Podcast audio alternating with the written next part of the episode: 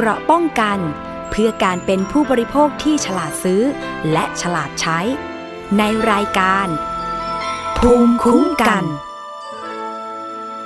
สวัสดีค่ะ คุณผู้ฟังคะขอต้อนรับเข้าสู่รายการภูมิคุ้มกันรายการเพื่อผู้บริโภคนะคะ วันนี้พบกับดิฉันชนาทิพย์ไพรพงศ์ค่ะ รับฟังกันได้ทุกช่องทางผ่านทางไทย PBS Podcast นะคะ ไม่ว่าจะเป็นเว็บไซต์หรือแอปพลิเคชัน และฟังผ่านสถานีวิทยุที่กำลังเชื่อมโยงสัญญาณอยู่ในขณะนี้ ในหลายจังหวัดนะคะ ถ้ามีประเด็นปัญหาข้อสงสัย หรือว่าเรื่องเกี่ยวกับการบริโภค สามารถที่จะส่งข้อมูลมาถึงทีมงานรายการ ภูมิคุ้มกันได้ค่ะ ทาง Facebook ของเราชื่อไทย PBS Podcast นะคะ หรือติดตามข้อมูลข่าวสาร ฟังได้ทาง YouTube แล้วก็ทาง Twitter ด้วยค่ะ วันนี้นะคะประเด็นที่เราจะติดตามกัน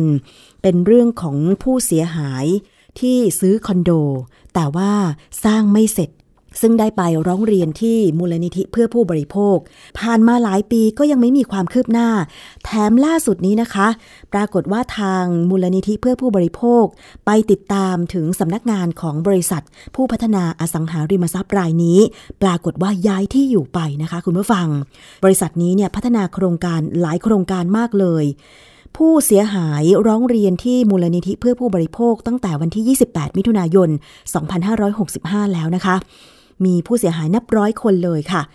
รวมพลังเข้าร้องเรียน แล้วก็มีคุณนฤมลเมฆบริสุทธิ์นะคะ รองผู้อำนวยการฝ่ายพิทักษ์สิทธิผู้บริโภค มูลนิธิเพื่อผู้บริโภค พร้อมด้วยทีมกฎหมาย ได้รับเรื่องร้องเรียนไว้แล้วก็ให้คำแนะนำค่ะ ซึ่งกลุ่มผู้เสียหายทั้งหมดได้แจ้งวัตถุประสงค์ ก็เพื่อขอให้ช่วยดำเนินการทางกฎหมาย กับบริษัทผู้พัฒนาอสังหาริมทรัพย์ กับคอนโดที่สร้างไม่เสร็จ ก็คือบริษัท All Inspire Development จำกัดมหาชน ซึ่งก่อสร้างโครงการคอนโดมิเนียม ย่านสำคัญสำคัญค่ะ ทั้งโครงการ The Rise พหลโยธินนะคะอินธรรมระ อันนี้ก็สร้างไม่เสร็จ โครงการ Excel ลาซาน17 อันนี้ก็สร้างไม่เสร็จนะคะ โครงการ Excel Highway รัชดาห้วยขวางก็สร้างไม่เสร็จ รวมถึงโครงการ The Excel Highway สุขุมวิท 50 อันนี้ก็สร้างไม่เสร็จนะคะ แต่ล่าสุดค่ะเมื่อ 17 กุมภาพันธ์ 2566 ทางคุณธนัช ธรรมิสกุล หัวหน้าฝ่ายพิทักษ์สิทธิ ของมูลนิธิเพื่อผู้บริโภคพร้อมด้วยนักกฎหมายค่ะ ได้ไปติดตามความคืบหน้าให้กับกลุ่มผู้เสียหายที่มาร้องเรียนดังกล่าวเนี่ย ปรากฏว่า บริษัท All Inspire Development จำกัดมหาชน ซึ่งมีที่ตั้งอยู่ที่อาคารภิรัชทาวเวอร์แอทไบเทคบางนา พอเข้าไปติดต่อ เจ้าหน้าที่ประชาสัมพันธ์ ได้แจ้งว่าบริษัทดังกล่าวได้แจ้งย้ายออกไปแล้วนะคะ ซึ่งให้ติดต่อทางอีเมล และโทรศัพท์เท่านั้น เมื่อเจ้าหน้าที่มูลนิธิโทรไป ก็ไม่มีผู้รับสายแต่อย่างใด ทีนี้การติดตามความคืบหน้า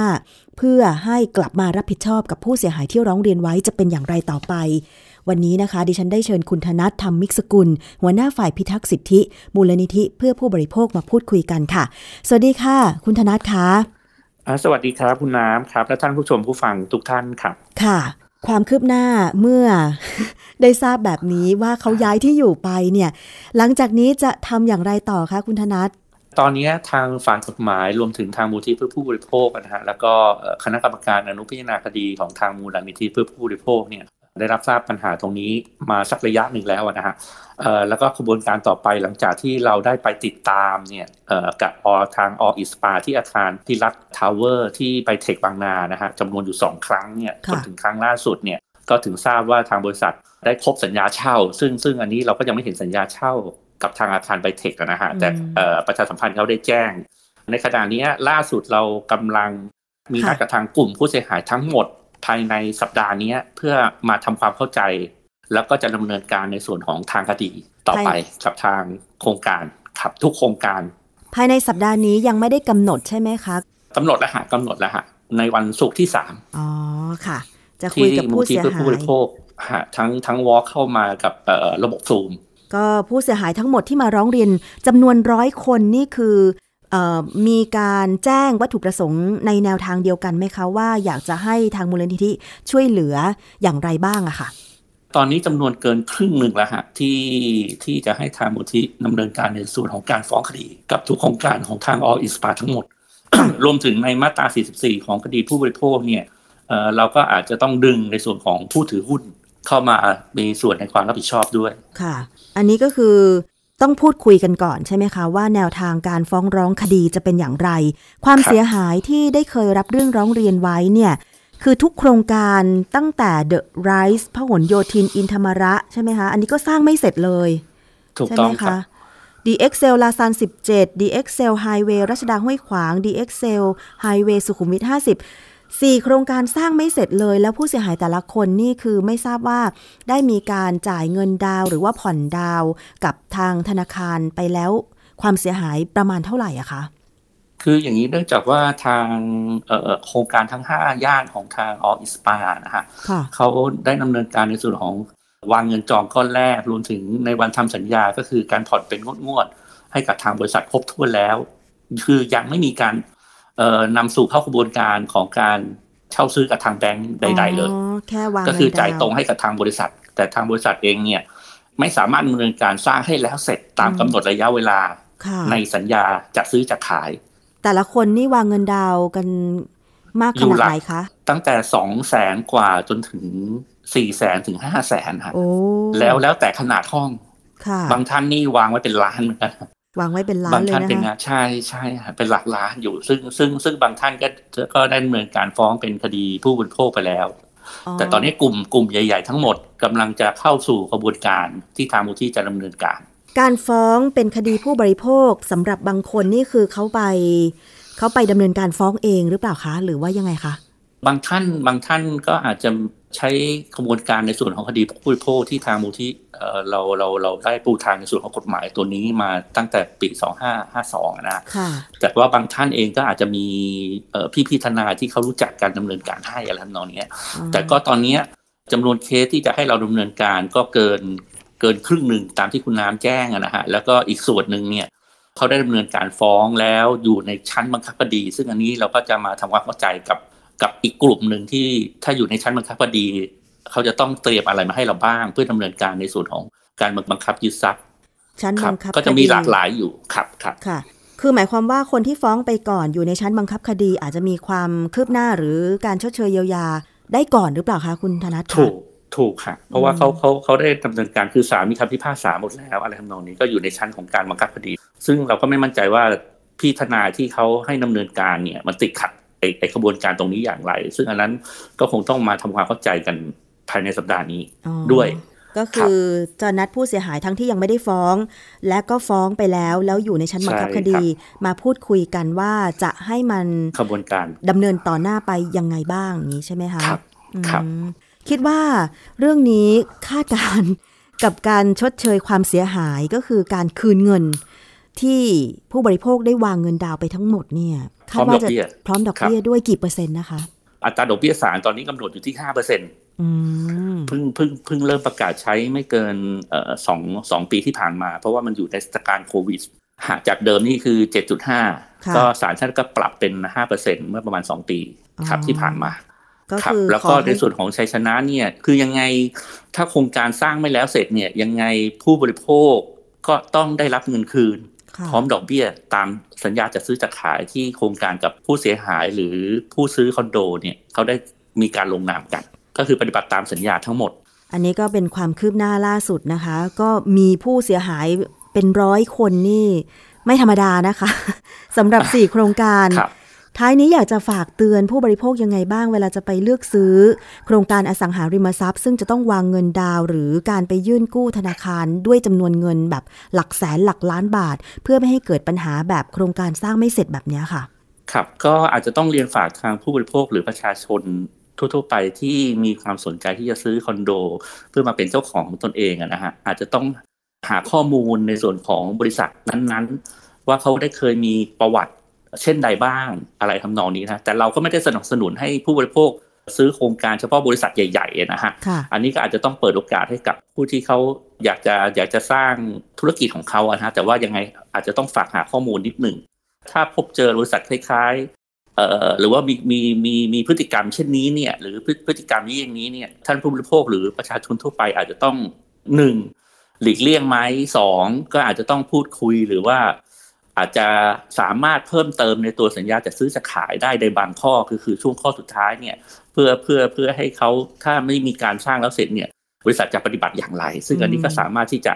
ที่จะเสนอหรือว่าให้ทางบริษัทเขาหามีมาตรการอะไรมารองรับมากกว่ามากกว่าสัญญาทั่วๆ ไปได้ครับเป็นสิทธิของผู้บริโภคค่ะครับโดยเฉพาะโครงการที่ยังไม่ขึ้นโครงการแต่ว่าได้มีการจัดทำห้องตัวอย่าง แล้วก็เชิญชวนให้มาดูห้องตัวอย่างพร้อมกับข้อเสนอต่างๆ ใช่ไหมคะ คุณธนัทอันเนี้ยใช่ฮะมันอาจจะเป็นครับสิ่งที่จูงใจผู้บริโภค เพราะว่าบางคนเนี่ยต้องการที่อยู่อาศัยจริง ๆ แต่พอเห็นข้อจูงใจอะไรต่างๆ แล้วอาจจะลืมคิดไปว่าในตัวสัญญาจะซื้อจะขายนั้นเนี่ย เราจะต้องมีการดำเนินการเพื่อความรัดกุมยังไงบ้างใช่ไหมคะ ใช่ใช่ครับอืมแล้วก็อีกส่วนหนึ่งเนี่ยเราอาจจะเอ่อมีการยกระดับก็คืออาจจะ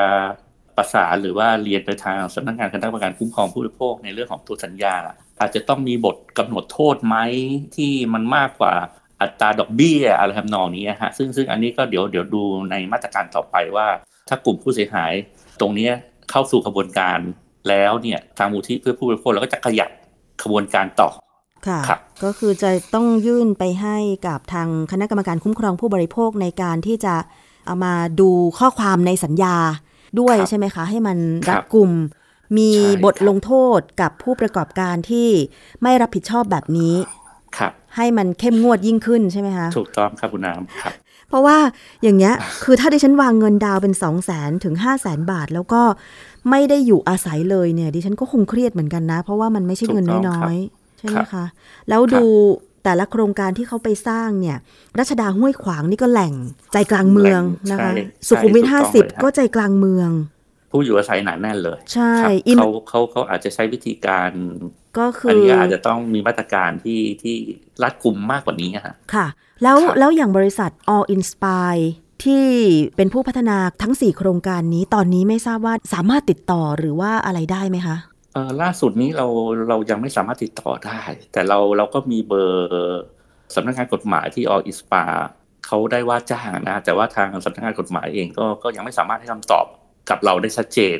แล้วก็ล่าสุดเนี่ยเมื่อช่วงเช้าเนี่ยทางผมเองก็ได้เช็คกับกรมพัฒนาธุรกิจการค้าแล้ว ที่ตั้งของอออิสปาก็ยังอยู่ที่เดิมนะฮะที่อาคารเอ่อพิรมทาวเวอร์ซึ่งอันนี้เขาเขายังไม่ได้มีการแจ้งเปลี่ยน ที่อยู่ในการจดทะเบียนกับนิติบุคคล ในส่วนของนิติบุคคล บริษัทจำกัดมหาชน กับทางกรมพัฒนาธุรกิจการค้าครับ อันนี้บริษัทใหญ่ด้วยเป็นที่นะอยู่คะเดิมบริษัทมใช่หาคชรับนเป็นบริษัทแม่ครับ มีผู้ถือหุ้นระดับหลักร้อยคนขึ้นไปนะคะ เป็นมหาชนแบบนี้ซึ่งใช่ครับตรงนี้ไหมคะที่ผู้บริโภคอาจจะวางใจว่าพอเป็น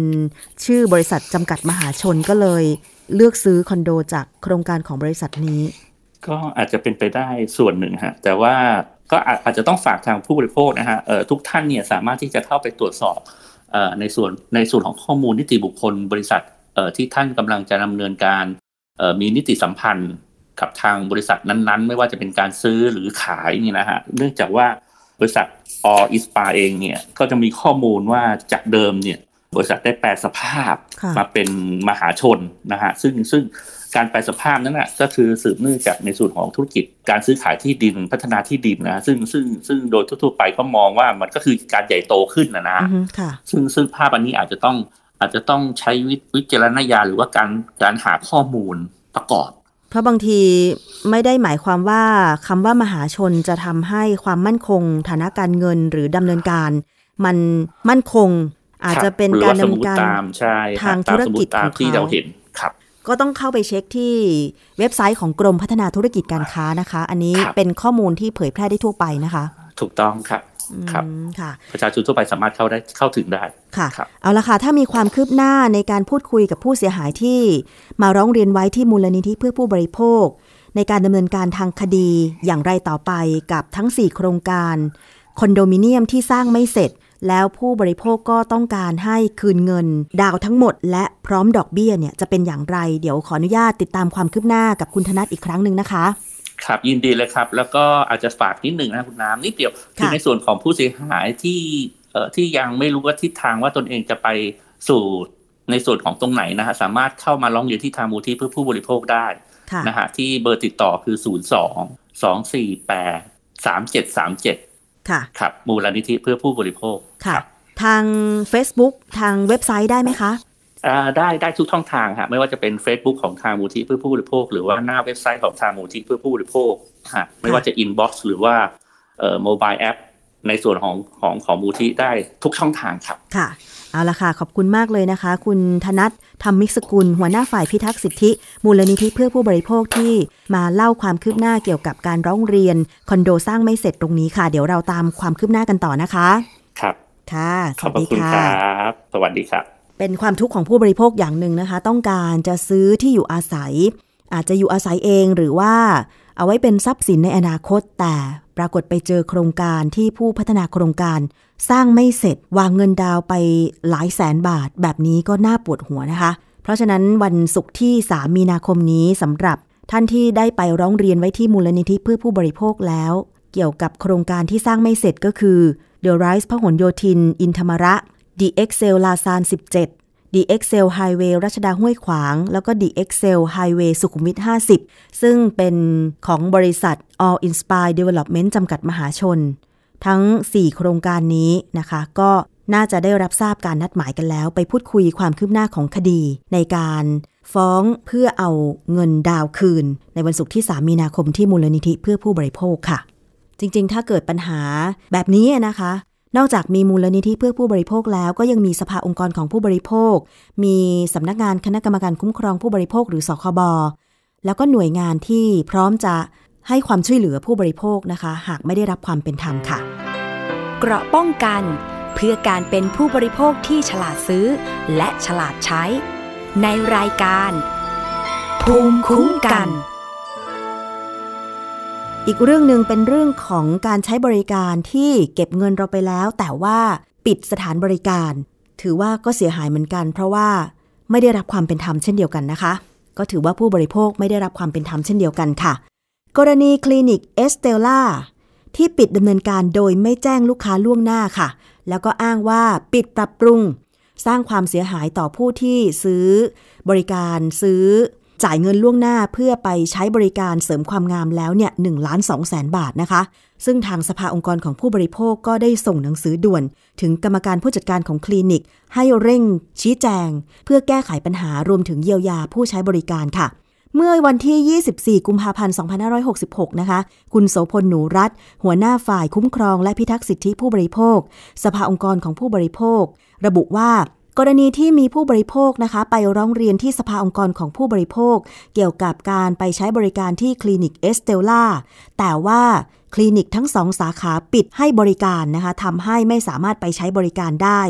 ทางสภาองค์กรของผู้บริโภคได้ส่งหนังสือด่วนที่สุด ถึงกรรมการผู้จัดการบริษัทเอสเตลล่าคลินิกจำกัดเพื่อให้ชี้แจงแนวทางการแก้ไขปัญหา รวมถึงเยียวยาความเสียหายให้ผู้บริโภค ที่ไปใช้บริการกับคลินิก หลังเมื่อวันที่ 20 กุมภาพันธ์ที่ผ่านมา ได้รับเรื่องร้องเรียน จากผู้บริโภคจำนวนมากนะคะ ว่าไม่สามารถไปใช้บริการที่คลินิกเอสเตลล่าได้เลย ทั้งสองสาขาค่ะ คือคลินิกเอสเตลล่าเนี่ยได้จดทะเบียนกับกรมพัฒนาธุรกิจการค้ากระทรวงพาณิชย์ และมีการประชาสัมพันธ์ว่าเป็นส่วนหนึ่งของโรงพยาบาลเอสเตลล่าเวิลด์ Hospital จำกัดนะคะ โดยเปิดให้บริการมาตั้งแต่เดือนพฤศจิกายน 2556 สองสาขาได้แก่ สาขาทองหล่อและสาขาสยามสเคปแต่เมื่อต้นเดือนธันวาคม 2565 สาขาทองหล่อได้ปิดปรับปรุงชั่วคราว และแจ้งให้ผู้บริโภคไปใช้บริการที่สาขาสยามสเคปแทน แต่ต่อมาเมื่อ 20 กุมภาพันธ์ 2566 สาขาสยามสเคป ก็ได้ปิดประกาศปรับปรุงชั่วคราวอีกนะคะ โดยผู้ประกอบธุรกิจก็ไม่ได้แจ้งล่วงหน้า ให้กับผู้ใช้บริการทราบแต่อย่างใด และก็ยังไม่ได้ชี้แจงข้อมูลใด ๆ ให้ทราบเลย รวมถึงการชดเชยเยียวยาความเสียหายที่เกิดขึ้น ไม่มีความคืบหน้าใด ๆ นะคะซึ่งทางคุณโสพลหนูรัตน์ค่ะหัวหน้าฝ่ายคุ้มครองและพิทักษ์สิทธิผู้บริโภคบอกว่า สภาองค์กรของผู้บริโภคเนี่ยเห็นว่าทาง คลินิกเอสเตลล่าละเมิดสิทธิผู้บริโภค ตามพระราชบัญญัติคุ้มครองผู้บริโภค พุทธศักราช 2522 และผิดสัญญาการให้บริการตามประกาศ คณะกรรมการว่าด้วยสัญญา เรื่องให้ธุรกิจการให้บริการเสริมความงาม เป็นธุรกิจที่ควบคุมรายการในหลักฐานการรับเงิน พุทธศักราช 2563 ซึ่งตรงนี้นะคะมีการระบุไว้ว่า กรณีที่ผู้ประกอบธุรกิจปิดกิจการ ปิดปรับปรุง หรือย้ายสถานที่ให้บริการ โดยผู้บริโภคไม่อาจใช้บริการแห่งอื่น หรือสาขาอื่นได้โดยสะดวก หรือไม่สามารถให้บริการเสริมความงามได้ตามเงื่อนไขที่ตกลงไว้ หรือให้บริการล่าช้าเกินสมควร หรือให้บริการที่ไม่เหมาะสม อันอาจก่อให้เกิดอันตรายแก่ผู้บริโภค และผู้ประกอบธุรกิจไม่สามารถแก้ไขการให้บริการได้นั้น หรือผู้บริโภคมีหลักฐานรับรองทางแพทย์ว่า หากใช้บริการเสริมความงามต่อไป อาจเป็นเหตุให้ผู้บริโภคได้รับอันตรายต่อสุขภาพหรือร่างกาย ให้ผู้ประกอบธุรกิจคืนเงินตามสัดส่วนที่ยังไม่ได้ให้บริการ อย่างไรก็ตามค่ะ ท่านไหนที่ซื้อ gift voucher ที่ซื้อบริการซื้อคอร์สของคลินิกเอสเตลล่าไว้แล้ว และยังเหลือจำนวนคอร์สความงามที่ยังไม่ได้ไปใช้บริการเนี่ย สามารถที่จะไปร้องเรียนที่สภาองค์กรของผู้บริโภคได้ ไม่ว่าจะเป็นเว็บไซต์นะคะ หรือว่าทาง Line Official ค่ะ at tcc thailand นะคะ หรือว่าคลิกลิงก์ที่ทาง Line Official ก็ได้ อีเมลก็คือ complain at tcc.or.th นะคะ หรือว่า Facebook ของสภาองค์กรของผู้บริโภคก็ได้ค่ะ เอาล่ะอันนี้ก็เป็นเรื่องของคลินิกที่ปิดสาขา ทุกสาขาแต่ไม่ได้แจ้งให้ ผู้ที่ซื้อคอสจ่ายเงินค่าคอสไปแล้วทราบ ว่าจะชดเชยเยียวยาความเสียหายอย่างไรนะคะ ท่านที่ซื้อคอร์สของคลินิกเอสเตลล่าไว้แล้ว แล้วยังเหลือวงเงินที่ยังไม่ได้ใช้บริการ ร้องเรียนกับสภาองค์กรของผู้บริโภคได้ เพื่อขอเงินคืนตามสัดส่วนที่ยังไม่ได้ใช้บริการนะคะ เกราะป้องกันเพื่อการเป็นผู้บริโภคที่ฉลาดซื้อ และฉลาดใช้ ในรายการ ภูมิคุ้มกัน อีกเรื่องหนึ่งค่ะคุณผู้ฟัง เป็นข่าวเกี่ยวกับหมอเถื่อนอีกแล้ว น่าตกใจไม่น้อยนะคะ เรานำเสนอข่าวนี้มาตลอด ทางตำรวจ บกปคบ ทางสำนักงานคณะกรรมการอาหารและยา ทางกรมสนับสนุนบริการสุขภาพหรือสอบศได้มีการตรวจสอบต่อเนื่อง มีผู้บริโภค แจ้งข้อมูลคลินิกเถื่อนหมอเถื่อนต่อเนื่อง แต่ก็ยังมีคนที่แอบอ้างว่าตัวเองเป็นหมอ แล้วก็ไปทำหัตถการ ไปฉีดฟิลเลอร์ ไปเสริมความงามให้คนอื่นอีก โดยไม่คำนึงถึงอันตราย ว่าตัวเองไม่ใช่แพทย์ไม่มีความรู้ ไปกล้าฉีดเสริมความงามได้อย่างไร อันเนี้ยพอเป็นข่าวครั้งล่าสุดเนี่ยอยากจะให้ทางตำรวจ ทางอยทางสบส จัดการขั้นเด็ดขาดลงโทษขั้นสูงสุดเลยไหมคะ เพราะว่าคนที่อ้างตัวว่าตัวเองเป็นหมอโดยที่ไม่ได้จบหมอจบแพทย์มาเนี่ย เป็นบุคคลอันตรายนะคุณผู้ฟัง ทางเจ้าหน้าที่ตำรวจกองกำกับการ 4 กองบังคับการตำรวจบกปคบนะคะ ได้ร่วมกับเจ้าหน้าที่อย และเจ้าหน้าที่ของกรมสนับสนุนบริการสุขภาพ หรือสอบศกระทรวงสาธารณสุขค่ะ ไปตรวจสอบ คลินิกชื่อ VBG คลินิก เลขที่ 471 ซอยอนามัย ถนนศรีนคริน แขวงสวนหลวง เขตสวนหลวงกรุงเทพ พบว่าคลินิกดังกล่าวเนี่ย เปิดให้บริการแก่ประชาชนทั่วไปอยู่ แล้วก็ไปพบนายพัศกร แสดงตัวเป็นแพทย์ทำการรักษา โดยเป็นผู้ผสมตัวยาและกำลังฉีดยาเข้าเส้นเลือด ให้กับผู้รับบริการด้วยตนเอง เจ้าหน้าที่ตำรวจนะคะ เจ้าหน้าที่ตำรวจได้แสดงตัวจับกลุ่มนายพัศกร แล้วก็ได้ตรวจยึดเครื่องมือแพทย์ และผลิตภัณฑ์ยาอื่น กว่า 26 รายการค่ะ ส่งพนักงานสอบสวนกองกำกับการ 4ตำรวจบกปคบ เพื่อดำเนินคดีตามกฎหมาย เพราะว่านายพัศกรไม่ใช่หมอจริง เป็นหมอเถื่อนนะคะ โดยเจ้าหน้าที่กรมสนับสนุนบริการสุขภาพได้ตรวจสอบใบประกอบกิจการสถานพยาบาล และใบประกอบกิจการดำเนินการสถานพยาบาล พบว่า VBG คลินิกแห่งนี้เนี่ย ได้รับใบอนุญาตประกอบกิจการสถานพยาบาลถูกต้อง แต่ได้รับรักษาพยาบาลนอกเวลาที่ได้รับอนุญาต คือเปิดเกินเวลานั่นเอง และไม่มีแพทย์ที่มีใบประกอบโรคศิลปะ ให้การรักษา โดยนายพัศกร ยอมรับว่าตนเองไม่ใช่แพทย์ ไม่มีความรู้เกี่ยวกับการแพทย์แต่อย่างใด โดยเรียนจบเพียงการศึกษาระดับชั้นปริญญาตรี คณะนิเทศศาสตร์ แต่ว่ามีโอกาสได้เข้าไปทำงานในคลินิกเสริมความงาม ในตำแหน่งผู้ช่วยพยาบาล และตัวเองมีความสนใจในเรื่องของการศัลยกรรมเสริมความงามอยู่แล้ว จึงเห็นช่องทางว่ามีรายได้ดี จึงเริ่มรับงาน โดยแอบอ้างว่าตัวเองเป็นแพทย์เฉพาะทาง รับฉีดวิตามินผิว ฟิลเลอร์ โบท็อก ร้อยไหม นอกสถานที่ในลักษณะหมอกระเป๋าค่ะคุณผู้ฟัง ปัจจุบันนี้มันยังมีนะ หมอเถื่อนหมอกระเป๋า รับฉีดฟิลเลอร์ โบท็อกร้อยไหมนอกสถานที่ และนอกจากนั้นนายพัสกรยังรับรักษาในคลินิกต่างๆ กรณีคลินิกนัดหมายลูกค้าให้ โดยทำมาแล้วประมาณ 5 ปี มีรายได้เดือนละ 30,000ถึง40,000 บาท คุณผู้ฟังมันอันตรายมากนะ คนไม่ใช่หมอ มาแอบอ้างว่าเป็นหมอแถม ไปทำหัตถการไปฉีดฟิลเลอร์ วิตามินผิวเข้าเส้นเลือด จากข้อมูลการสืบสวนเนี่ยนายพัสกรได้ทำการให้บริการเสริมความงาม ให้ผู้รับบริการคลินิกดังกล่าวกว่า 120 รายไปแล้ว และให้บริการรับฉีดฟิลเลอร์บริเวณหน้าผากด้วย อันตรายตรงไหนคุณผู้ฟัง แพทย์โดยทั่วไปเนี่ยเขาไม่รับฉีดฟิลเลอร์บริเวณหน้าผากนะคะ เพราะว่าบริเวณดังกล่าวเป็นจุดที่มีความอันตรายสูง เพราะว่ามีเส้นเลือดเชื่อมต่อไปยังจอประสาทตาและสมองค่ะ ซึ่งหากแพทย์ที่ทำการฉีดไม่มีความชำนาญมากพอ อาจทำให้เกิดผลกระทบโดยถึงขั้นตาบอดได้คุณผู้ฟัง อันนี้คือความอันตรายของคนที่เป็นหมอเถื่อนนะ ไม่รู้คิดได้ยังไงนายพัสกรเนี่ยฟังข่าวที่เขาจับ หมอเถื่อนไปบ้างหรือเปล่าก็ไม่รู้ เห็นแก่ตัวมากเลย ตัวเองไม่ใช่หมออะกล้าไปฉีดฟิลเลอร์โบท็อกได้ยังไง ต่อให้จะแค่แบบว่าสะกิดผิวก็ไม่ได้นะ คุณผู้ฟังนะ ซึ่งดิฉันเนี่ยเคยปรึกษาหมอผิวหนัง หมอที่ฉีดฟิลเลอร์โบท็อกนะคะ ซึ่งเขาเป็นแพทย์ตัวจริง มีใบประกอบโรคศิลปะ ติดตั้งไว้ที่คลินิก แล้วก็สามารถเช็คชื่อได้ที่เว็บไซต์ของแพทยสภา แพทย์เนี่ยให้คำอธิบายไว้ว่า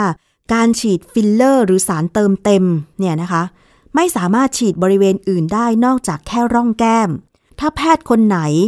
หรือใครก็ตามฉีดฟิลเลอร์บริเวณอื่น ให้สันนิษฐานไว้ก่อนว่า ไม่ใช่แพทย์ตัวจริง เพราะถ้าแพทย์ตัวจริงที่เขาได้เรียนมาเขาจะรับรู้ถึงความอันตรายว่าฟิลเลอร์ไม่ควรฉีดบริเวณอื่น ให้เติมเต็มได้เฉพาะร่องแก้มนะคะ ใต้ตาก็ไม่ได้ หน้าผากก็ไม่ได้หว่างคิ้วก็ไม่ได้นะคุณผู้ฟัง มันอันตราย เพราะว่ามันเป็นสารที่มันอยู่ใต้ผิวหนังนะคะ ซึ่งถ้ามันแข็งติดอย่างเงี้ย แล้วมันแล้วมันไม่สลายอย่างเงี้ย หรือมันไหลไปส่วนอื่นๆ เนี่ย โดยเฉพาะหน้าผากหว่างคิ้วเนี่ย มันอาจจะไหลไปที่ดวงตาได้ทำให้ตาบอดนะคุณผู้ฟัง เพราะฉะนั้นเนี่ย ก่อนจะไปฉีดฟิลเลอร์โบท็อกวิตามิน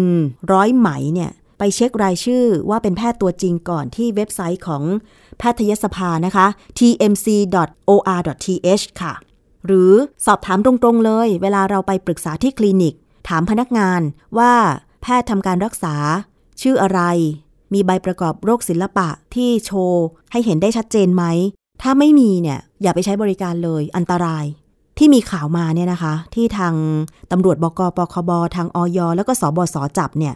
คนที่แอบอ้างเป็นแพทย์แต่เป็นแพทย์เถื่อนเนี่ยบางคนก็ปลอมแปลงเอกสาร ไปสมัครงานตามคลินิกเสริมความงามจำได้ไหมคะเคสหนึ่งของผู้หญิงคนหนึ่งอะค่ะ ที่ใช้วิธีการโดยการแอบอ้างว่าตัวเองจะเปิดคลินิก แล้วก็รับสมัครแพทย์ เมื่อแพทย์ตัวจริงเอาเอกสารหลักฐาน เช่น ใบ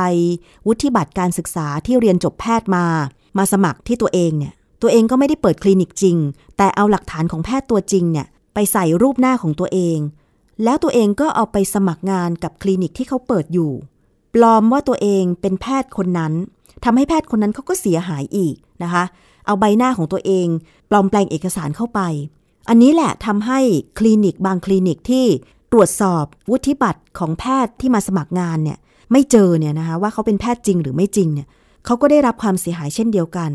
เพราะฉะนั้นเรามีสิทธิ์ที่จะสอบถามค่ะว่า แพทย์คนนั้นเนี่ยมีใบประกอบโรคศิลปะ เลขที่อะไร หน้าตาเป็นอย่างไร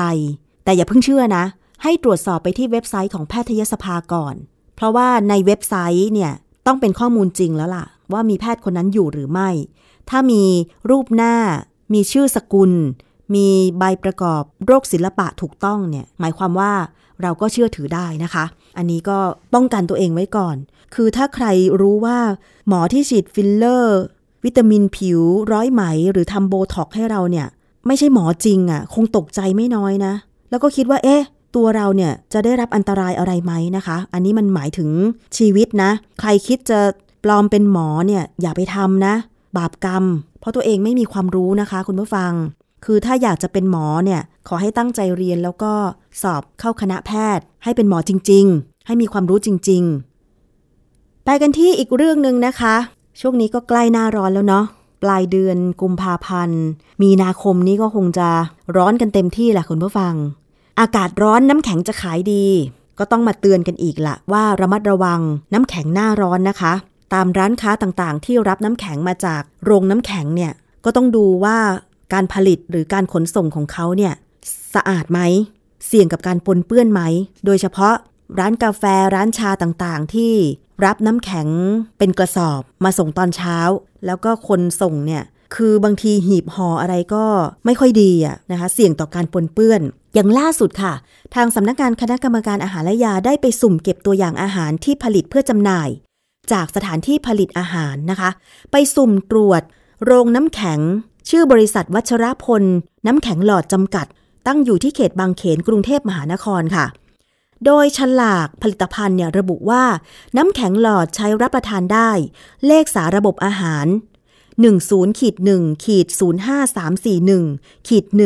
ขีด0001 ผลิตโดยบริษัทวัชรพลน้ำแข็งหลอดจำกัด เลขที่ 93ทับ4ซอยวัชรพล รามอินทรา 55 แขวงท่าแรงเขตบางเขนกรุงเทพพอไปสุ่มตรวจนะคะ แล้วก็นำน้ำแข็งไปตรวจวิเคราะห์ที่กรมวิทยาศาสตร์การแพทย์ค่ะ ผลการตรวจปรากฏว่า พบเชื้อแบคทีเรียชนิดโคลิฟอร์ม มากกว่า 23 ต่อน้ำ100 ลิตร โดยวิธี MPN อันนี้เป็นวิธีการตรวจทางการแพทย์นะคะ และนอกจากนั้นยังตรวจพบแบคทีเรียชนิด E. coli ซึ่งไม่เป็นไปตามประกาศกระทรวงสาธารณสุขค่ะ ในเรื่องของน้ำแข็งจึงจัดเป็นอาหารผิดมาตรฐาน อันนี้มีโทษด้วยนะคะ ผิดมาตรฐานเพราะว่าไม่สะอาดตามประกาศของกระทรวงสาธารณสุขนะคะ มีโทษปรับไม่เกิน 50,000 บาท แต่ทั้งนี้ค่ะทางออยอยู่ระหว่างดำเนินการตามกฎหมายกับผู้กระทำผิด เพราะฉะนั้นก็ขอให้ผู้บริโภค ผู้ที่รับซื้อน้ำแข็งต่อเพื่อไปชงน้ำหวานน้ำชาอะไรต่างๆ เนี่ยระมัดระวังในการซื้อการบริโภคด้วย เพราะว่าเชื้อแบคทีเรีย ชนิดโคลิฟอร์ม แล้วก็ชนิดอีโคไลเนี่ยมันทำให้ท้องเสียได้นะคะคุณผู้ฟัง มีข้อแนะนำค่ะ ถ้าหากพบผลิตภัณฑ์สุขภาพที่สงสัยว่าไม่ปลอดภัย อย่างเช่น น้ำแข็งถังน้ำแข็งถุง ดูการขนส่งแล้ว โอ้โห ไปเจอโรงผลิตแบบวางกับพื้น สกปรกดูแล้วไม่น่าจะปลอดภัย ไม่น่าจะเอามากินได้ขืนกินเข้าไปท้องเสียท้องร่วงแน่นอนเนี่ยแจ้งไปได้นะคะ ที่สายด่วนของสำนักงงานคณะกรรมการอาหารและยาค่ะ หมายเลขโทรศัพท์ 1556 หรือว่า line at fda ไทย แล้วก็ Facebook FDA ไทยนะคะ แจ้งไปได้ทุกช่องทางเลย ช่วยกันตรวจสอบคุณผู้ฟัง บางทีเจ้าหน้าที่ของรัฐเนี่ยมีจำนวนน้อย ตรวจสอบไม่ทั่วถึงนะคะ เราในฐานะประชาชนผู้บริโภคพบเห็นอะไรที่ต้องสงสัยว่าไม่ปลอดภัยถ้าหากจะบริโภคเข้าไปเนี่ยแจ้งให้เขามาตรวจสอบได้ค่ะแต่ว่าผู้ผลิตนั้นเนี่ยเมื่อขออนุญาตผลิตอาหารแล้ว ก็ต้องทำตามขั้นตอน ให้มันสะอาดตามที่ได้ขออนุญาตไว้ ไม่เช่นนั้นเนี่ยโอ้โห ใครกินน้ำแข็งจากโรงงานของคุณแล้วท้องเสียเนี่ยถ้าคุณรู้ข่าวเนี่ยคุณจะรับไหวไหมนะคะคือคุณจะทำใจได้ไหมอะ่ะ ก็เหมือนกันนะคะ เวลาคุณเป็นผู้บริโภคเนี่ย ถ้าคุณไปกินอะไรแล้วท้องร่วงท้องเสีย เพราะว่าอาหารไม่สะอาด อันนี้คุณก็ต้องรับรับกรรมเหมือนกันใช่ไหมคะ คุณผู้ฟัง ผู้ผลิตผลิตให้มันสะอาดถูกหลักอนามัย ผู้บริโภคก็จะได้ปลอดภัยนะคะ นี่คือช่วงเวลาของรายการภูมิคุ้มกันรายการเพื่อผู้บริโภคค่ะช่วงนี้ไปติดตามคิดก่อนเชื่อ ดิฉันคุยกับดรแก้วกังสดานนภัยนักพิษวิทยาและนักวิจัยนะคะ นำกลับมาให้ฟังอีกครั้งหนึ่งค่ะ เกี่ยวกับเรื่องของอาหารในชามพลาสติกเมลามีน กินอาหารร้อนที่ใส่ชามพลาสติกเมลามีน จะมีสารพิษหลุดออกมาหรือไม่ ไปรับฟังกันค่ะ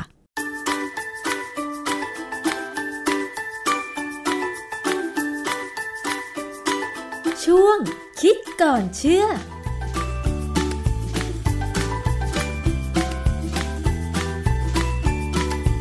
พบกันในช่วงคิดก่อนเชื่อกับดรแก้วกังสดานนภัยนักพิษวิทยากับดิฉันชนาทิพไพรพงศ์ค่ะ วันนี้เรามาคุยเกี่ยวกับเรื่องของอาหารร้อนในชามพลาสติกหลายคนนะคะ เคยเจอเหมือนกันอย่างเวลาเราไปกินก๋วยเตี๋ยวเนี่ย ส่วนมากก็จะเป็นชามเมลามีนใช่ไหมหลายคนก็สงสัยนะคะว่า กินอาหารที่ร้อนๆ ใส่ในชามพลาสติกเมลามีนเนี่ยจะมีสารพิษหลุดออกมาหรือไม่ ต้องไปฟังงานวิจัยจากอาจารย์แก้วค่ะ อาจารย์คะอาหารร้อนในชามพลาสติกเมลามีนเนี่ย เมลามีนมันทำมาจากอะไร แล้วจะมีสารพิษหลุดออกมาไหมคะอาจารย์ เมลามีนก็เป็นพวกพลาสติกนะ เป็นพวกโพลิเมอร์ ก่อนอื่นเนี่ยเราต้องย้อนกลับไปนิดนึง คือเราเคยมีข่าวที่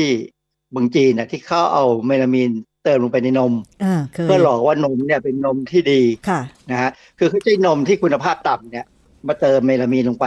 ทำให้วิเคราะห์เนี่ยออกมาแล้วเนี่ย มันหลอกเรานะฮะซึ่งทางจีนเนี่ยเขาก็พยายามจับจนจับได้ ปรากฏว่าเด็กที่กินนมผสมเมลามีนเนี่ย ถ้าไม่ตายนะ ก็จะมีปัญหาโรคนิ่วในท่อไต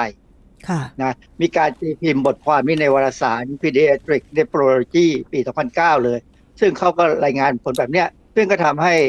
ชาติไหนก็ตามที่ซื้อนมจากจีนเนยนะตื่นตัวระวังกัน เพราะฉะนั้นก็เป็นที่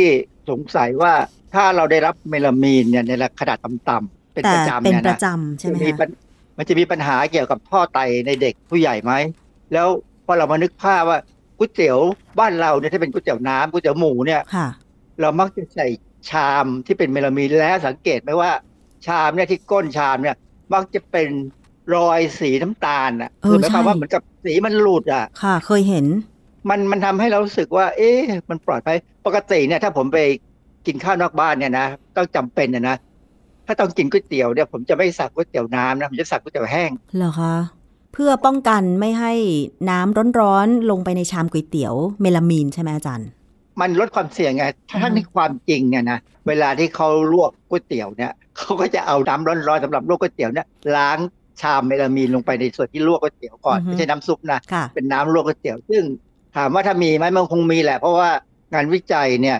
เขาเคยพบแล้วว่ามันหลุดอืมนะค่ะ มีงานวิจัยอันหนึ่งเมื่อปี 1987 ซึ่งก็นานมาแล้วนะ ในวารสาร Journal of the Association of Official Analytical Chemists นะฮะ งานวิจัยเนี่ยเป็นการวิเคราะห์ด้วยโครโมโตกราฟีของเหลว หรือ HPLC เนี่ย ดูว่าในเมลามีนเนี่ย ในเครื่องดื่มเนี่ยมีไหมหมายความว่าคือเขาใช้ถ้วยเมลามีน แล้วก็เติมเครื่องดื่มลงไปทำให้มันร้อน คือเครื่องดื่มที่เขาใช้เนี่ยก็คือนมเปรี้ยวเข้มข้น น้ำส้มคั้น น้ำมะนาว แล้วก็กาแฟ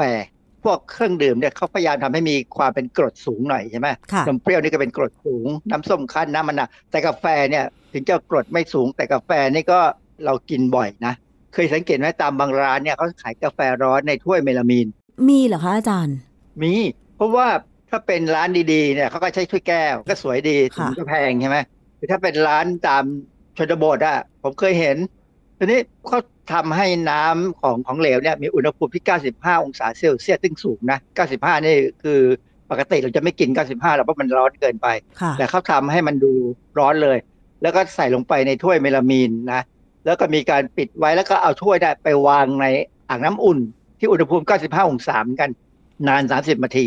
คือเขาทำสภาพของการทดลองเนี่ยให้มันเต็มที่เลยค่ะนะฮะ แล้วก็พบว่ามันมีเมลามินหลุดออกมาในระดับ 0.45 ถึง 3.54 ส่วนในล้านส่วน สารพิษที่มันหลุดออกมา ในปริมาณเท่านี้ค่ะ อาจารย์มันสามารถทำอะไรในร่างกายของเราได้ไหม คือถ้าทีเดียวไม่มีปัญหา เราก็อาจจะจัดการขับมันออกไปได้ หรือมันก็ออกไปทางเดินอาหารไปเลย ก็ไม่มีปัญหาอะไรอาจจะไม่ดูดซึมค่ะเพราะจริง ๆ เมลามีนเนี่ยเป็นพลาสติก ซึ่งเป็นโมเป็นโพลิเมอร์ ไม่ควรที่จะดูดซึมได้ แต่อย่างที่ทำในสัตว์ทดลองเนี่ยปรากฏว่ามันดูดซึมเข้าไปได้เหมือนกันนะฮะนะคะแล้วก็อย่างกรณีที่เด็กนมเด็กจีนกินนมที่ผสมอะมันไปทำให้ไตมีปัญหาเนี่ยก็แสดงว่ามันต้องดูดซึมได้บ้างพอสมควรถ้ามันมีการแตกตัวเป็นเป็นโมเลกุลได้ค่ะคือคือตัวโพลิเมอร์เนี่ยมันใหญ่ แต่ถ้าแตกตัวลงเป็นโมโนเมอร์เนี่ยมันดูดซึมได้แน่ เพราะว่าตัวมันเล็กมากนะฮะค่ะ แล้วจากงานวิจัยชิ้นนี้เนี่ยเขาสรุปนอกจากว่ามีการ มีการหลุดออกมาของสารพิษจากเมลามีนแล้วเนี่ยเขาให้คำเตือนอะไรไหมคะอาจารย์เพราะนั่นหนึ่งเก้าแปดเจ็ดที่ยังไม่เตือนอะไรเราก็แค่ดูว่ามันหลุดไม่หลุดนะฮะก็ก็รู้ว่าหลุดอะแล้วถามว่าถ้าซ้ำๆกันนานๆสิอันนี้คือปัญหา ซึ่งยังไม่มีคำตอบหรอกค่ะนะฮะแต่ว่ามันก็มีคือคือหลักฐานว่าโรคไตปัจจุบันเนี่ยมันเยอะมากนะใช่ เพิ่มขึ้นเยอะนะฮะความจริงแล้วในเมลามีนเนี่ย เราตรวจได้มันเกิดตามธรรมชาติได้เหมือนกันนะค่ะเป็นการแตกตัวคือเปลี่ยนสภาพมาจากไอสารกำจัดแมลง ชื่อไซโรมาซีน ดังนั้นเขาก็เลยตรวจพบในใบผัก บางชนิดเนี่ยนะเขาตรวจพบได้ว่ามีทั้งยาฆ่าแมลง แล้วก็มีเมลามีนเกิดขึ้นมาด้วย ทั้งๆที่ความจริงมันเป็นพืชที่เป็นวัตถุดิบอะค่ะก็มีการตรวจพบนะฮะอือฮึดังนั้นเนี่ยโคเด็กโคเด็กก็คือองค์กรของสหประชาชาติ ที่ดูแลเกี่ยวกับสารจับปนในอาหาร หรือว่าสารพิษในอาหารเนี่ยโคเด็กก็เลยกำหนดไว้บอกว่าเอ่อนมดัดแปลงสำหรับทารกเนี่ยซึ่งบางทีใช้นมวัวบ้าง บางสูตรก็ใช้นมถั่วเหลืองเออกำหนดไว้ว่ามีเมลามีนไม่เกิน 1 มิลลิกรัมต่อกิโลกรัม ซึ่งอันเนี้ยเป็นตัวอย่างที่เขากำหนดเพื่อให้เด็กเนี่ยปลอดภัยค่ะแล้วถ้าเป็นอาหารอื่นๆเนี่ยหรือเป็นอาหารสัตว์เนี่ยก็อยู่ที่ 2.5 มิลลิกรัม ต่อกิโลกรัม ก็คือสูงมาอีกนิดนึงค่ะ อาจารย์คะแล้ว จากข่าวที่ว่าเด็กกินนม แต่มีการลักลอบผสมเมลามีนอยู่ในนมนั้นที่จากจีนเนี่ยค่ะอาจารย์ เมลามีนมันมีความเกี่ยวข้องกับนิ่วในท่อไตยังไงคะคือความที่เมลามีนเนี่ยมันทำลายยาก คือถ้ามันไม่ได้เป็นโมเลกุลเดียวๆเป็นโมโนเมอร์เนี่ยมันอาจจะทำลายยากมันอาจจะไปขวางเฉยๆก็เหมือนกับนิ่วที่เกิดจากออกซาเลตนิ่วที่เกิดจากสารอื่นเนี่ยนะก็ไปขวางก็ทำให้ท่อไตเนี่ยตีบลงจนตันเนี่ย ก็มีปัญหาเกี่ยวกับไตไตทำงานไม่ได้ค่ะอย่างเงี้ยนะฮะดังนั้นเนี่ยมันก็เป็นเรื่องที่เป็นปัญหาคืออันเนี้ยถามว่าพิสูจน์ชัดชัดๆไหมมันยังไม่ชัดถึงขนาดนั้น เพียงแต่ว่ามันก็เป็นความเสี่ยงอะนะที่ว่าคือเราไม่ควรจะกินอะไรที่เป็นพลาสติก แล้วมันเข้าไปในเลือดได้ แต่นี่มันเข้าไปในเลือดได้ เหมือนกับเออมันมีกรณีหนึ่งอย่างเช่น ที่เรากำลังสนใจเรื่องพลาสติกขนาดเล็ก ๆ ที่อยู่ในแม่ในทะเลในอะไรก็ที่ไปอยู่ในสัตว์น้ำเนี่ยนะซึ่งปรากฏว่าตอนหลังเราเคยคุยไปแล้วที่ว่า มันเข้าไปในเลือดคนได้นะค่ะ ดังนั้นเนี่ยเรื่องของเมลามีนกับนิ้วทอดไตเนี่ยเป็นเรื่องสำคัญมากเขาเลยมาสนใจไงว่า ชามชามเมลามีนเนี่ย ถ้าใส่ก๋วยเตี๋ยวร้อนเนี่ยจะมีปัญหาไหมค่ะก็เลยมีการศึกษา ตีพิมพ์ในวารสาร JAMA Internal Medicine ปี 2013 ซึ่งบทความนั้นชื่อการศึกษาการบริโภคก๋วยเตี๋ยวน้ำในชามเมลามีน และการขับถ่ายเมลามีนทั้งหมดในปัสสาวะ คือ ชื่อนี่ก็เห็นแล้วกินก๋วยเตี๋ยวได้ชามเมลามีนนะแล้วมันออกมาในปัสสาวะเป็นการวิจัยของคนไต้หวันหมอชาวไต้หวันเนี่ยเขาทำการศึกษา เริ่มต้นเนี่ยเขาทำการศึกษาเป็นไพลอตคือดำร่องก่อนเขาเอาเอาอาสาสมัครที่มีสุขภาพดี 16 คน อายุ 20-27 ปี กินก๋วยเตี๋ยวน้ำค่ะอุณหภูมิ เริ่มต้น 90 องศาเซลเซียสก็คือ มันก็เป็นก๋วยเตี๋ยวน้ำเดือดอะนะบางร้านเนี่ยเราก็เห็นไหมร้อนมากนะเรากินไม่ได้หรอกเราต้องรอจนทิ้งไว้สักพักหนึ่งค่ะคือ ในชามก๋วยเตี๋ยวเนี่ยมีน้ำแกงอยู่ประมาณ 500มิลลิลิตร จากนั้นเนี่ยเขาก็มีการเก็บตัวอย่างปัสสาวะนะคือเก็บปัสสาวะของอาสาสมัครเนี่ยก่อนกินก๋วยเตี๋ยว แล้วก็พอกินก๋วยเตี๋ยวแล้วเนี่ยก็เก็บอีกหนึ่งครั้ง แล้วก็ทุกสองชั่วโมง หลังกินก๋วยเตี๋ยวเอ่อในช่วงเวลา 12 ชั่วโมงเนี่ยคือประมาณครึ่งวันเนี่ยแล้วเขาก็เอาปัสสาวะมารวมกันแล้วก็วิเคราะห์หาเมลามีนเนี่ยค่ะปรากฏว่าเขาเจอเมลามีน ในปริมาณที่น่าสนใจเลยว่ามันสูงกว่า ค่ามาตรฐานค่าไม่ใช่ค่ามาตรฐานเขาเรียกว่าค่าแบ็กกราวด์คือค่าพื้นฐานที่ควรจะมีแบบคนทั่วไปมีอะนะค่ะแต่ว่าคนที่กินก๋วยเตี๋ยวน้ำณขณะนั้นเนี่ย ตรวจพบเมลามีนเมื่อปัสสาวะออกมาแล้วค่ะนะฮะดังนั้นเนี่ยหมอเขาก็ทำการวิจัยต่อเลยคราวนี้ใช้อาสาสมัครกลุ่มใหม่ สรุปการวิจัยขั้นแรกตรงนี้ ก็คือกลุ่มที่เขาใช้เป็นกลุ่มวิจัยเนี่ย ก็พบว่ามีเมลามีนปนมากับปัสสาวะ ทุกรายเลยใช่ไหมคะ ในปริมาณที่ดูแล้วน่ากังวลใช่ไหมคะอาจารย์ ครับอันนี้เป็นเป็นเป็นผลครั้งแรกของเขานะฮะทีนี้พอในครั้งที่สองเนี่ยเขาก็ใช้อาสาสมัครใหม่ชายสามคนหญิงสามคน ให้อดอาหารเลยเขาวนี่ต้องอดอาหารก่อน แล้วก็มากินก๋วยเตี๋ยวน้ำเพื่อที่จะให้เห็นว่าการดูดซึมเต็มที่จะเป็นยังไงค่ะซึ่งก็ใช้ก๋วยเตี๋ยวน้ำร้อน 90 องศาเซลเซียสเหมือนเดิมเนี่ยมีน้ำแกง 500 m 500 มิลลิลิตรเนี่ยนะ แต่แล้วก็ใช้ชามเมลามีน แต่ครั้นี้ในการศึกษาครั้งเนี้ยเขาจะมีอีกกลุ่มหนึ่ง ซึ่งเป็นชายสามหญิงสามแต่กินก๋วยเตี๋ยวน้ำในชามกระเบื้องหรือเซรามิกเขาก็เอาผลมามาเทียบกันพอกินแล้วก็เก็บปัสสาวะทุกสองชั่วโมง ก็มาเทียบกันว่าเป็นยังไง แล้วก็จากนั้นรอเวลาอีกสักพักหนึ่งสักสามสี่วันห้าวันอย่างเงี้ยนะก็ทำการศึกษาใหม่ สลับกลุ่มให้กลุ่มที่กินก๋วยเตี๋ยวในชามกระเบื้องอะมากินในชามเมลามีนค่ะ แล้วกลุ่มที่กินชามเมลามีนก็ไปกินในชาม ก๋วยเตี๋ยวที่เป็นกระเบื้อง คือผลการศึกษาเนี่ยโดยสรุปแล้วเนี่ย ไม่ว่าจะยังไงก็ตามมันมีเมลามีนออกมาค่ะ คือถ้ากินชามกระเบื้องก็ไม่ออก เพราะมันไม่มีเมลามีนอือฮึแต่ถ้าเป็นกินชาเมลามีนไม่ว่าใครกินก็ออกมาในปัสสาวะเหมือนกัน เพราะฉะนั้นสิ่งหนึ่งที่เขากำลังกังวลอยู่เพราะว่าการกินก๋วยเตี๋ยวน้ำเนี่ยของคนที่ชอบกินก๋วยเตี๋ยวน้ำมีคนไทยคนจีนคนในเอเชียเนี่ย แล้วชาเมลามีนมันถูกอะใช่ แล้วการกินของชาวบ้านหรือคนที่เป็นกรรมกร หรือคนที่ทำงาน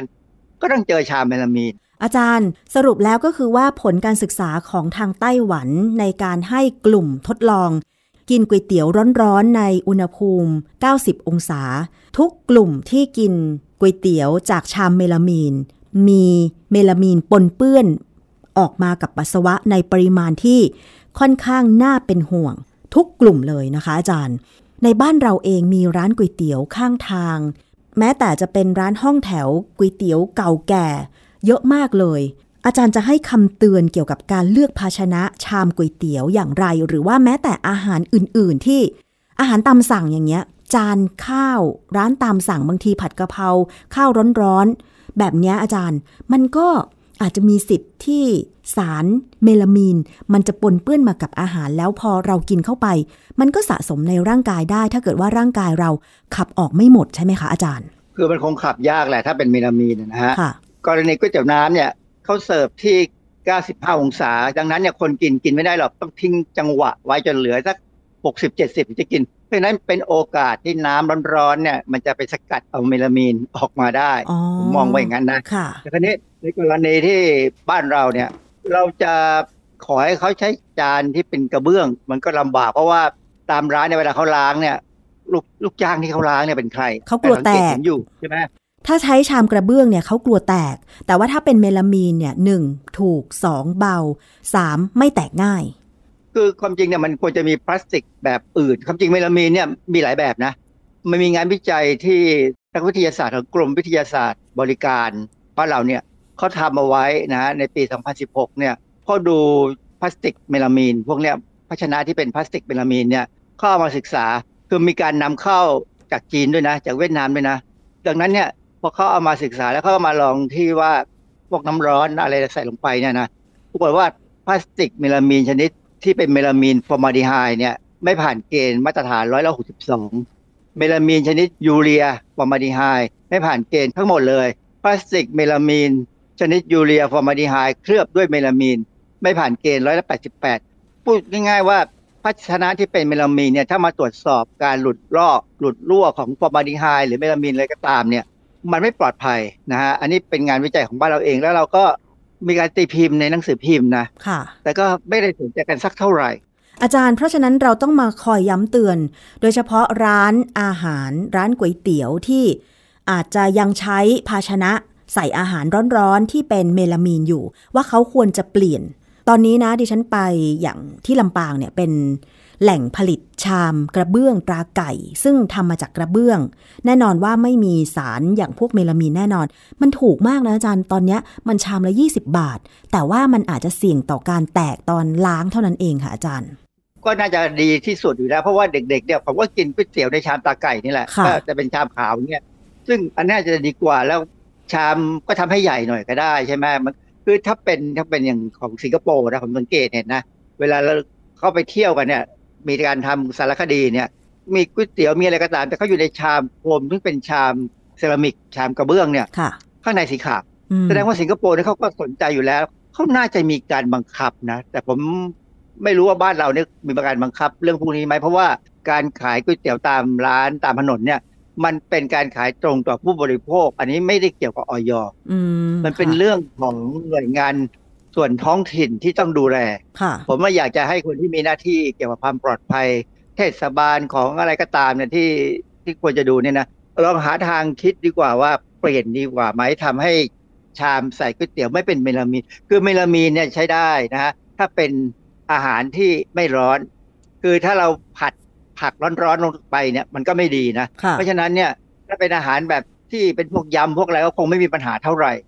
ถ้าเขาใช้จานชามเมลามีนแล้วล้างด้วยฟองน้ำดีๆ คืออย่าไปขูดมันค่ะเพราะขูดมันก็หลุดนี่แหละนะฮะใช่เพราะฉะนั้นเราจะเห็นว่าเวลาเขาล้างจานจานชามเมลามีนเนี่ย สุดท้ายเนี่ยมันก็กลายเป็นคราบแบบเหลืองๆสีน้ำตาลน้ำตาลแสดงว่ามันมันถลอกอะผมค่ะว่ามันถลอกแล้วมีรอยเห็นมีรอย สุดท้ายเนี่ยผมก็เลยไม่กินก๋วยเตี๋ยว คือพยายามไม่กินอะไรนอกบ้าน สรุปก็คือว่าถ้าร้านก๋วยเตี๋ยวหรือร้านอาหารตามสั่ง หรือร้านอาหารไหนก็ตามที่ ยังใช้ชามเมลามีนอยู่ ควรจะเปลี่ยนเป็นชามกระเบื้อง หรือชามแก้วใสๆเพื่อความปลอดภัยของผู้บริโภคดีกว่านะคะ อาจารย์ ดีกว่าครับ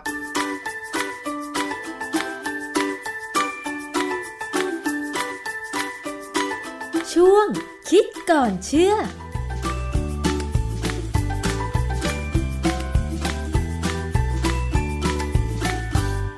นั่นคือช่วงคิดก่อนเชื่อกับดรแก้วกังสดานนภัยนักพิษวิทยานะคะ สรุปแล้วก็คือ ชามพลาสติกเมลามีนเนี่ย ถ้าเอาอาหารร้อนใส่เข้าไป มีสารพิษหลุดออกมาปนเปื้อนกับอาหารแน่นอน จะมากจะน้อยก็แล้วแต่ แต่ว่าเป็นสารพิษ เมื่อคนกินเข้าไปมันไปสะสมในร่างกาย แล้วก่อให้เกิดอันตรายในภายหลัง เพราะฉะนั้นระมัดระวังนะคะ ชามพลาสติกไม่ว่าจะเป็นประเภทใด ไม่ควรใช้ใส่อาหารร้อนค่ะ ถ้าจะใส่อาหารร้อน เช่นทำแกงมาใหม่ๆ จะตักแกง กินร้อนๆ ต้องเป็นชามกระเบื้องหรือชามแก้ว เพื่อความปลอดภัยไม่มีสารพิษปนเปื้อนนะคะ ชามพลาสติกหรือเมลามีนเนี่ยเขาทำไว้เพื่อเอามาใส่ พวกผลไม้ พวกอาหารเย็นๆ อย่าเอามาใส่อาหารร้อนเลย ไม่ปลอดภัยกับสุขภาพของคุณนะคะ นี่คือทั้งหมดของรายการภูมิคุ้มกัน ด้วยความปรารถนาดีค่ะ อยากให้ผู้บริโภคทุกคนมีสุขภาพที่ดี ไปใช้บริการอะไรแล้วก็ขอให้ได้รับบริการที่ดีเต็มเม็ดเต็มหน่วยนะคะ ผู้ประกอบการที่ดีที่น่ารักยังมีอีกเยอะมากเลย ใครที่เป็นผู้ประกอบการน่ารักไม่เคยสร้างความเดือดร้อนไม่เคยเอาเปรียบผู้บริโภค อันนี้กิจการรุ่งเรืองแน่นอนนะคะ คุณผู้ฟังสำหรับรายการภูมิคุ้มกันวันนี้หมดเวลาลงแล้วค่ะ ขอบคุณมากเลยกับการติดตามรับฟัง ดิฉันชนะทิพไพรพงศ์ต้องลาไปก่อนนะคะ สวัสดีค่ะ ติดตามฟังรายการได้ที่เว็บไซต์ thaipbspodcast.com และ YouTube Thai PBS Podcast ฟังทางแอปพลิเคชัน Thai PBS Podcast Spotify Google Podcast Podbean SoundCloud และ Apple Podcast